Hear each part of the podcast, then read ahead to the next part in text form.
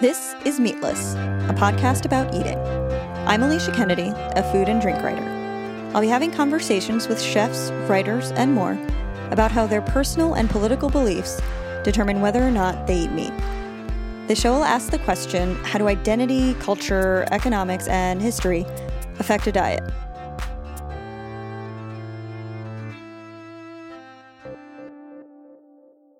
In this episode, I talked to food scientist Dr. Cheryl Mitchell, the person who developed Rice Dream and the Elmhurst Milked line of nut, grain, and seed milks. We discussed how she came to focus on vegan milks, the HydroRelease process she created, and why we need to diversify protein sources in order to keep feeding the human population.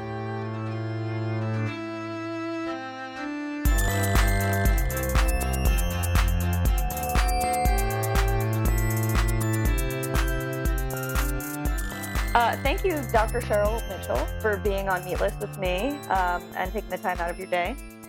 No problem. Thank you, Alicia. Uh, can you tell me about where you grew up and what you ate? That's.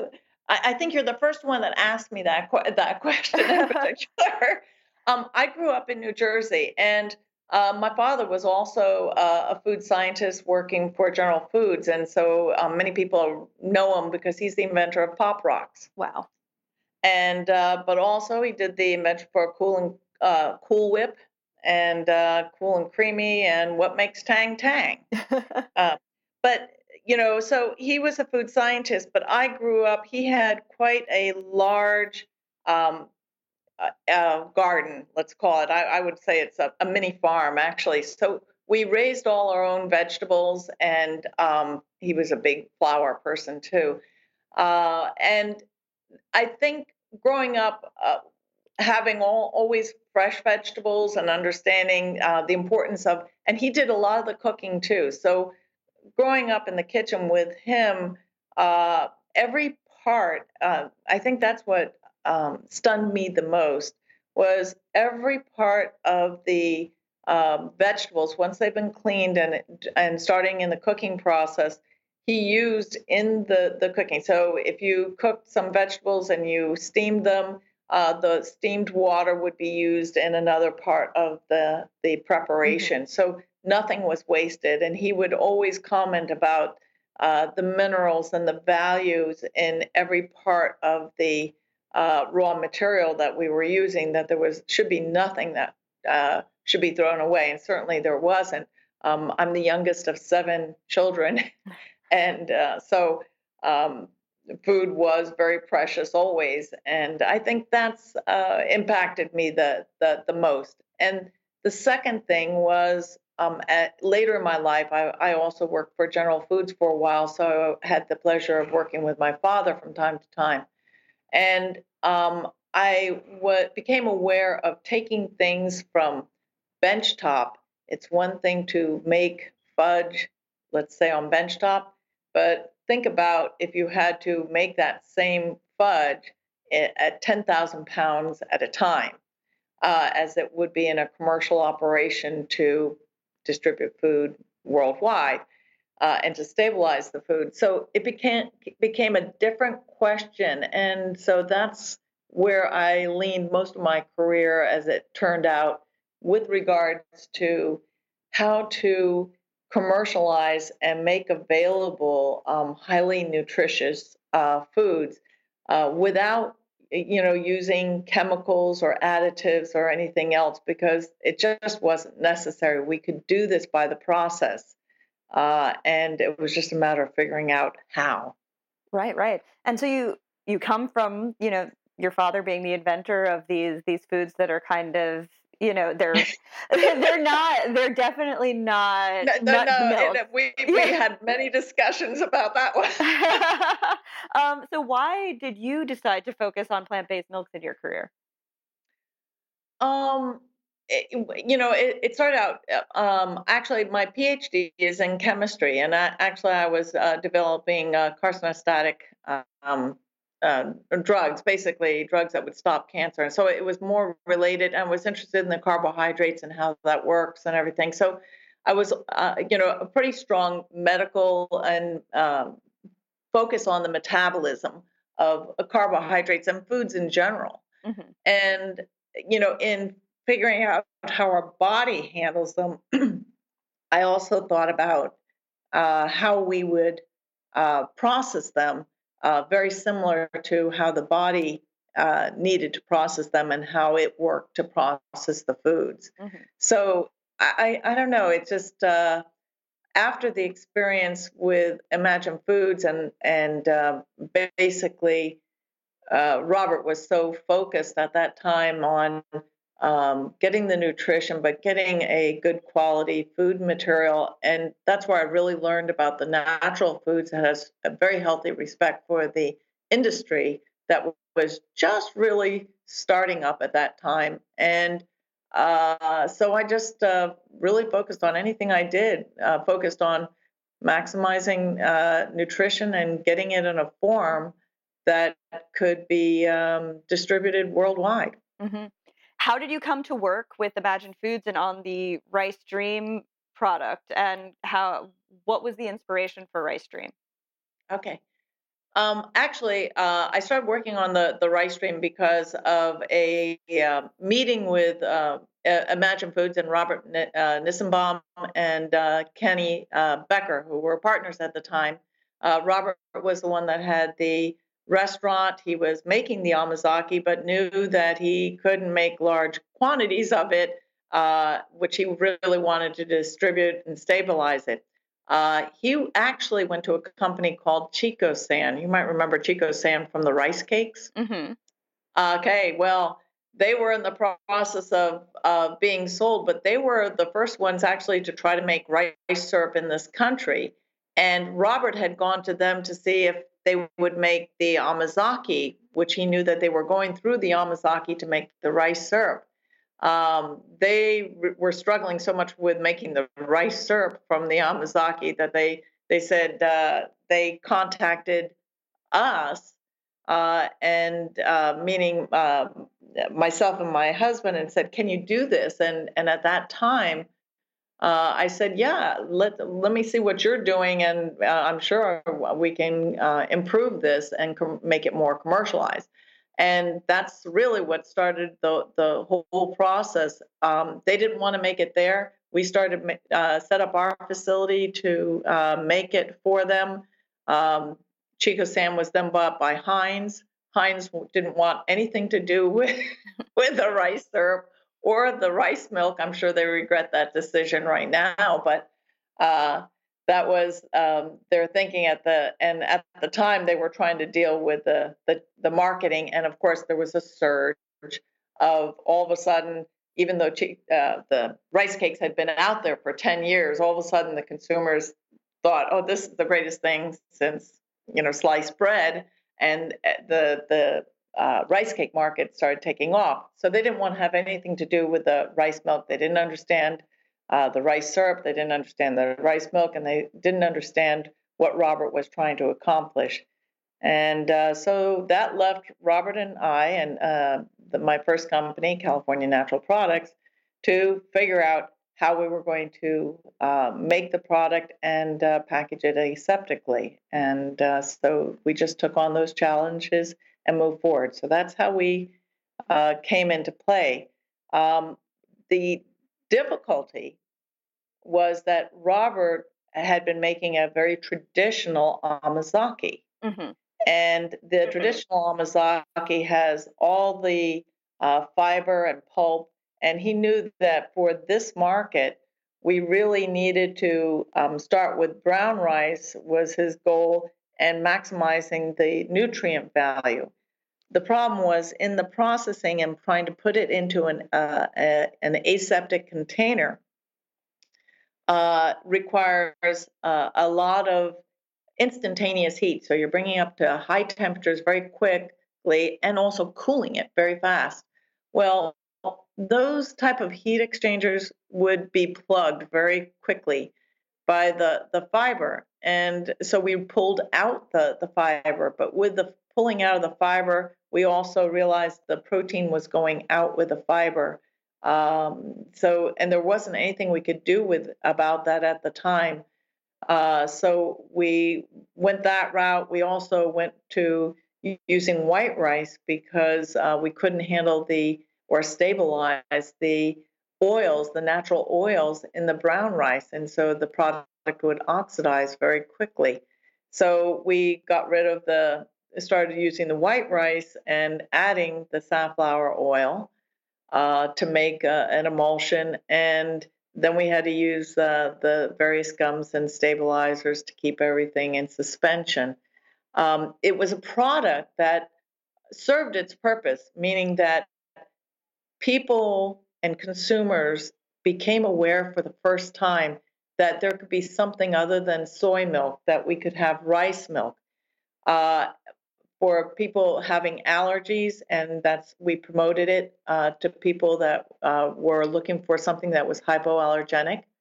Uh, and the the rice milk worked very very well and uh, worked for many many people. So uh, for the next 20 years. In fact, the patents that I wrote for those and um, uh, got for the, that um, development uh, were in use and uh, for the next 20 years, um, just on the rice milk.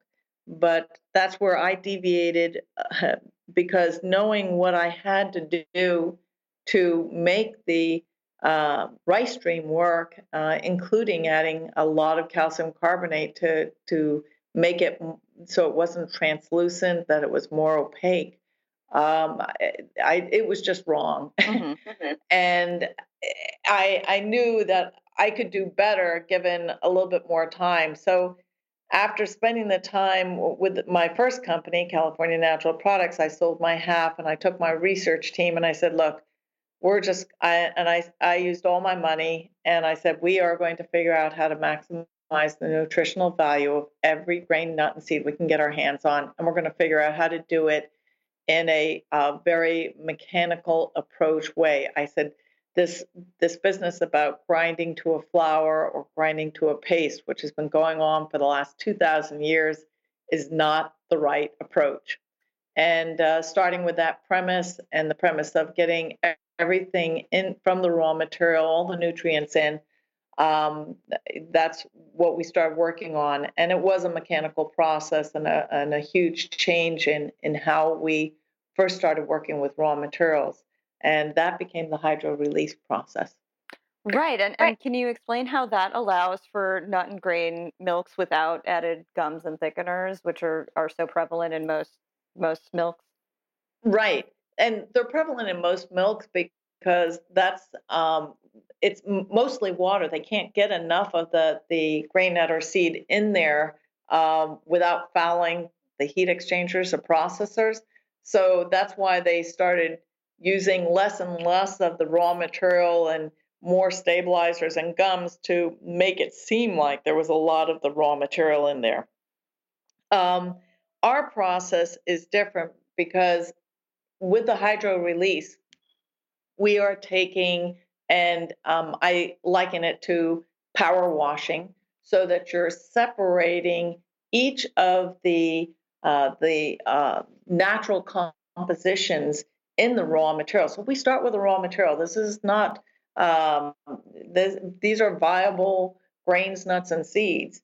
Um, and there, when you use this power washing, you're kind of sloughing off uh, just like layer at a time, the um, part, the composition, the carbohydrates, the oils are released, the and the natural micronutrients, which are really critical. This is your lecithins, your vitamins, your minerals.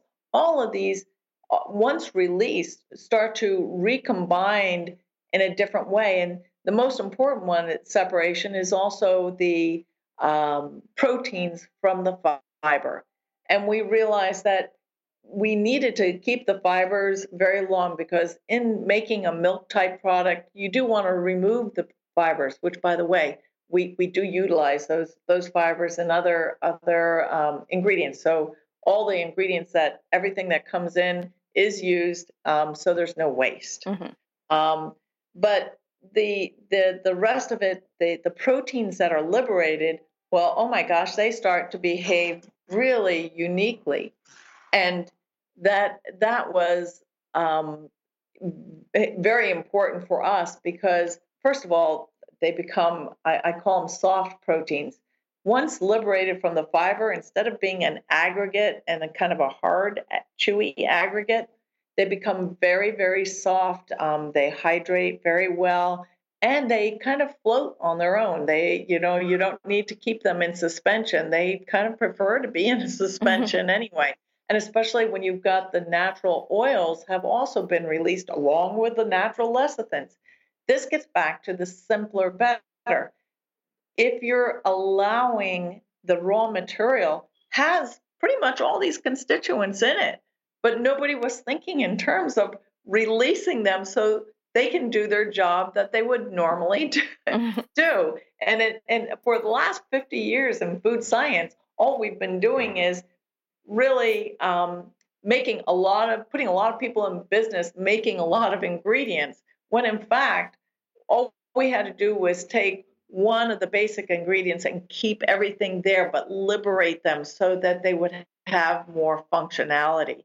And that's what makes the the milked products um, and the Elmhurst milk products so special because um, we've done that in these milks, and you can taste it the the the creaminess. And this is um, the unsweetened varieties only have two ingredients: the power of two, just water and the raw material. And when you taste it, you're going to sit there and say, "Oh my gosh, it didn't. It doesn't really need anything else." Mm-hmm. And you originally called the HydroRelease process uh, cold milking, um, which I think is interesting. Uh, what what is the origin of that that phrase? Yeah, well, you know, here we are trying to market the product, and and at first, I think everybody said, well, it's a, a cold. I think they used the term milking and they used the term milling, and I kept on saying, no, no, no, no, no, no. This is a, a milling process, so we got to get that that that out. Uh, um, and but you hit on a very important point when you are trying to educate the consumers as to what this technology is um, that's where we came up he said well you've got to come up with a name and and i said well it's it's kind of like uh, you know power washing and and that's where we started on coming up with a name like HydroRelease water mm-hmm. release we're using water to release all the different components of the uh, grains, nuts, and seeds. And in that liberation process, um, we have a totally different material. Uh, here's the, the, the thing, too. Uh, the, the fact that the, the proteins are released in this way is what makes them uh, work and function so much different. So you don't need the um, uh, you know, you you can do the same function as say a lot of the things in dairy milk. Mm-hmm. We haven't even in touched on that, although we, research wise we're we're getting there because we can ferment them to make yogurts, to make cheeses, to do everything because our proteins are definitely released, and so they automatically ferment just as the same way milk does. The cream that we're making we're making uh, a hemp cream and a peanut cream that is is actually cream. Mm-hmm. That's uh, you know these these creamers that are out there are just formulated uh, type of products where our product is actually the cream. No no different than dairy milk has dairy cream. Right. Okay, and what that is when you take the milk from the cow and and then put it through a creamery separator. Well, we do the exact same thing. After everything's released, there's certain soluble proteins that like to go with the with the uh, the fat part. And sure enough, we put it through the uh, creamery separator, and voila, you have an actual cream. Wow, that's amazing. oh, um, it, oh, it is. I, you know, I, I can't tell you. you know, this is so exciting because of the similarities. Right, right, right. To, to, to the dairy market. Right, and so the dairy lobby doesn't want these products to be called milk, and I'm sure they wouldn't want them to be called cream either. Um, what is your response to that that dairy lobby movement around not calling plant based milks milk? Okay, and and uh, you know even with uh, uh, Gottlieb's uh, address on the on the issue and everything, in, in a way he's got a point with regards to nutrition. Um, if um, the dairy milk has been the gold standard um, because of the uh, protein content, the quality of the protein in the dairy milk. However, as the consumers have trended and necessarily trended to a plant forward uh, situation and, and consume, you know, uh, consumer trend uh, of uh, the flexitarians and the, um, you know, just plant forward in general. There's it's for different reasons, health, ethical, and mm-hmm. environmental mm-hmm. reasons. But the reality is we have to trend that way um, with the growing population in mm-hmm. particular. While we're very protein positive now, uh, uh, the nutrition as time goes on and by 2030 2040 we have a serious situation with regards to a um, prospective uh, protein deficiency. So mm-hmm. we have to look at other sources.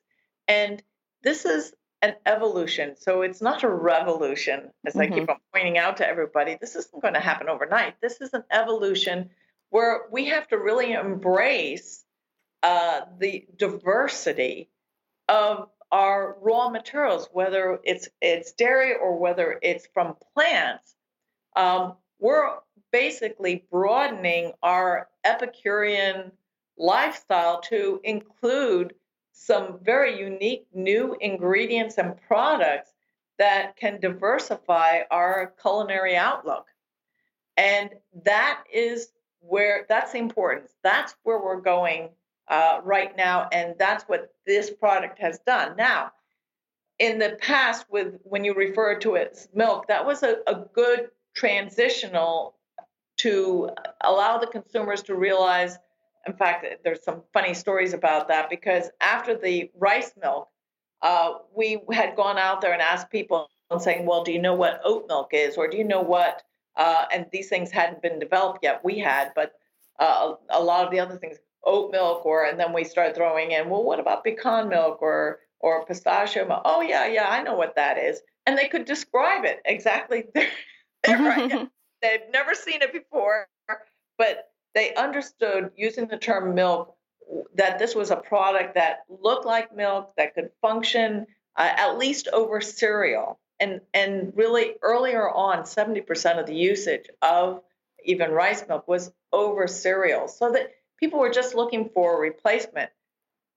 What we've done is really a quantum leap. This is a nutritive plant milk. This is different from the other earlier milks that I would call non nutritive, when you have a low calorie, 30, 60, this is non nutritive milks. Mm-hmm. Ours is a nutritive plant milk. It is a new category.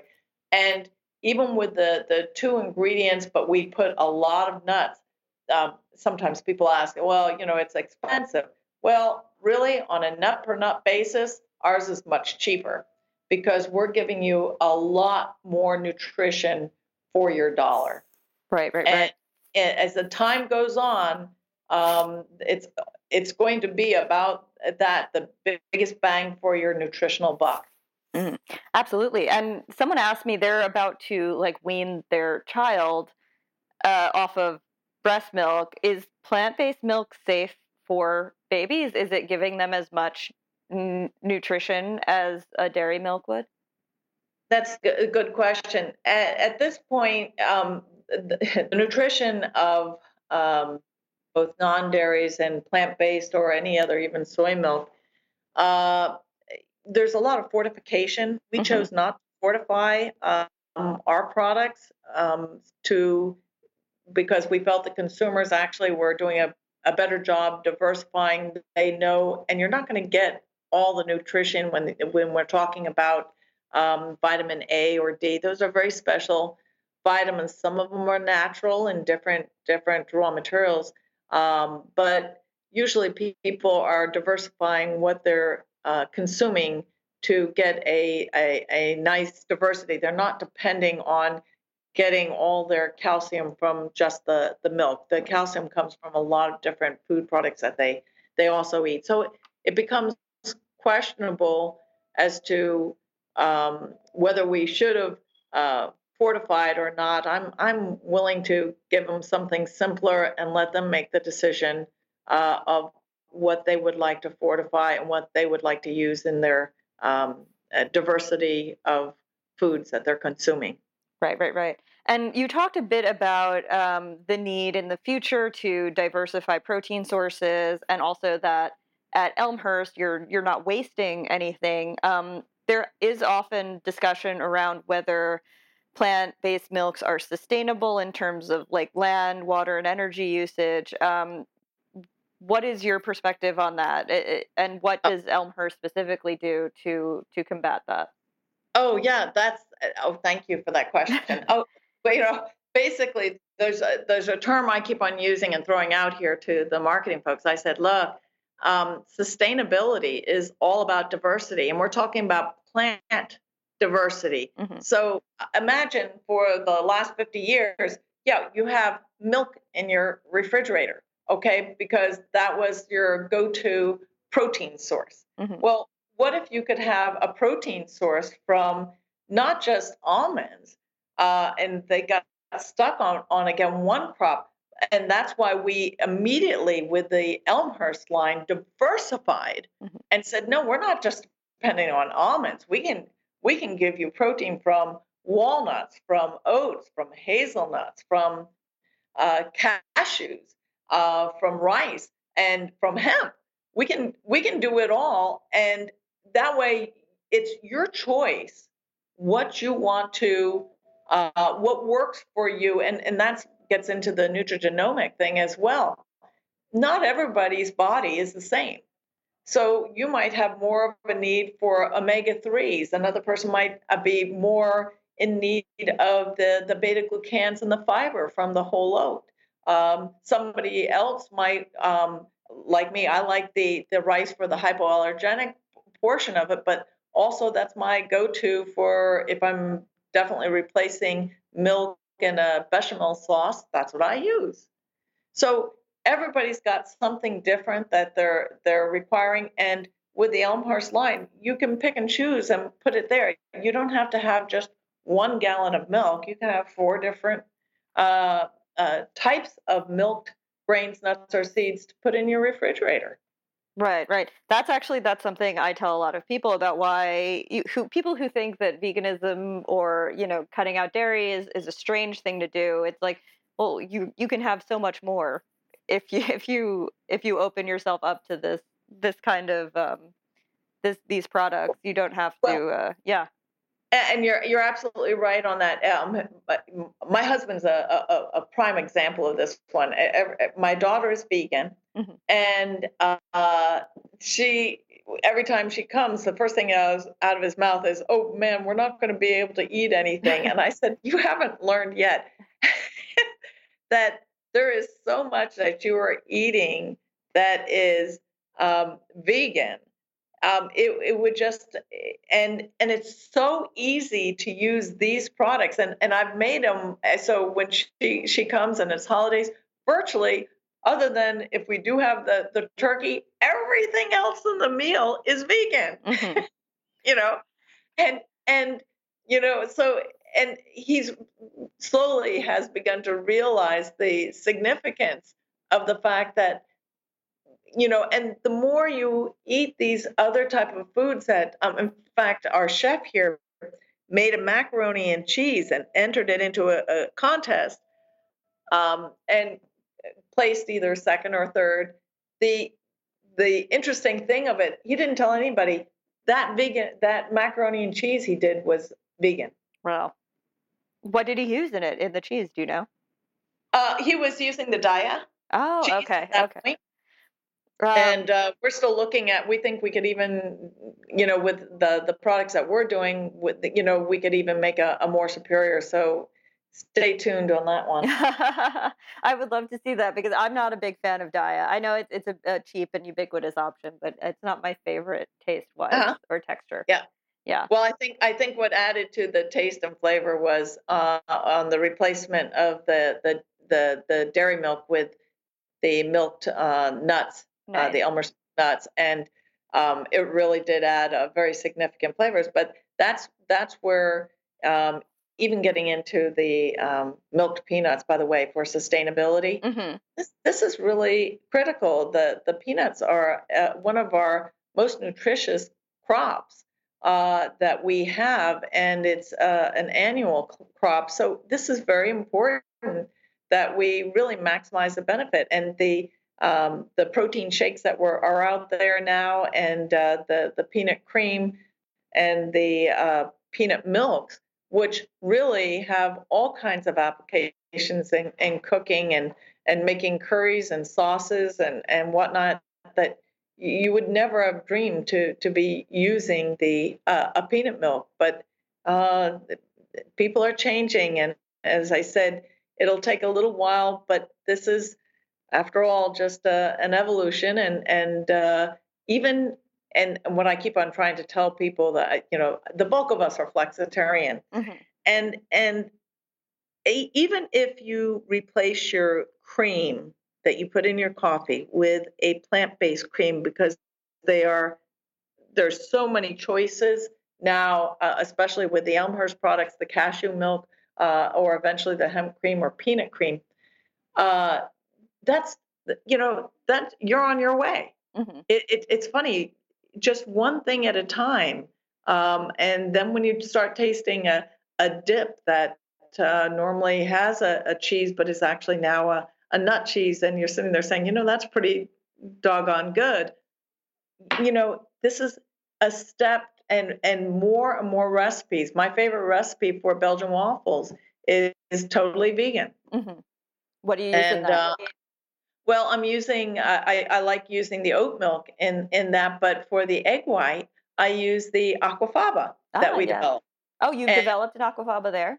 Yeah, and so oh, that's that's a fabulous thing. And so we're getting ready to, to launch that uh, as well. And we're very excited about that because it makes it easy. Whenever you want an egg whites, it's it's going to you can just kind of keep it in your cupboard and you just open it up, pour it out, and whip it up, and you've got egg whites.